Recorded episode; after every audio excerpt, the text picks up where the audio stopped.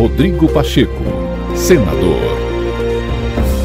Na solenidade de comemoração pelo bicentenário da independência do Brasil e de inauguração da exposição 200 anos de cidadania no Congresso Nacional, o presidente Rodrigo Pacheco destacou que a arma mais importante em uma democracia é o voto. A sessão solene desta quinta-feira reuniu autoridades como o presidente da Câmara, Arthur Lira, o presidente do Supremo Tribunal Federal, Luiz Fux, o presidente de Portugal, Marcelo Rebelo, o presidente de Cabo Verde, José Maria Neves, os ex-presidentes José Sarney e Michel Temer, o Procurador-Geral da República, Augusto Aras, e o presidente do Tribunal Superior Eleitoral, Alexandre de Moraes. Além de lembrar da importância do voto, o presidente do Parlamento brasileiro também ressaltou que, para uma democracia sólida, é preciso que o direito de escolha dos representantes não seja exercido em meio a discursos de ódio ou violência.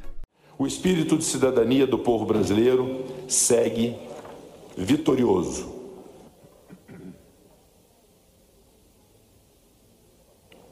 Nós, congressistas, devemos nos inspirar nesse exemplo.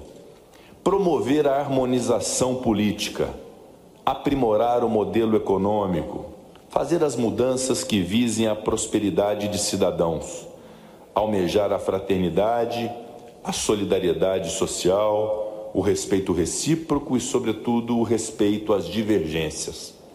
Lembro que daqui a menos de um mês os brasileiros e brasileiras vão às urnas praticar o exercício cívico de votar em seus representantes.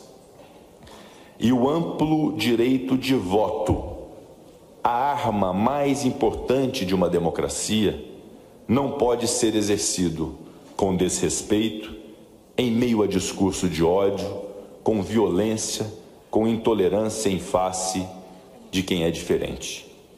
Por isso, sigamos as palavras de José Bonifácio, o patriarca da independência.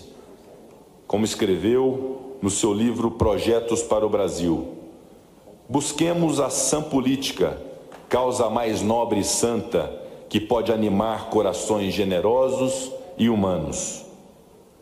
Honremos, enfim, a coragem, o patriotismo e o espírito cívico que moveram Dom Pedro I a proferir o célebre grito do Ipiranga. É o que desejo para o nosso país para os próximos anos.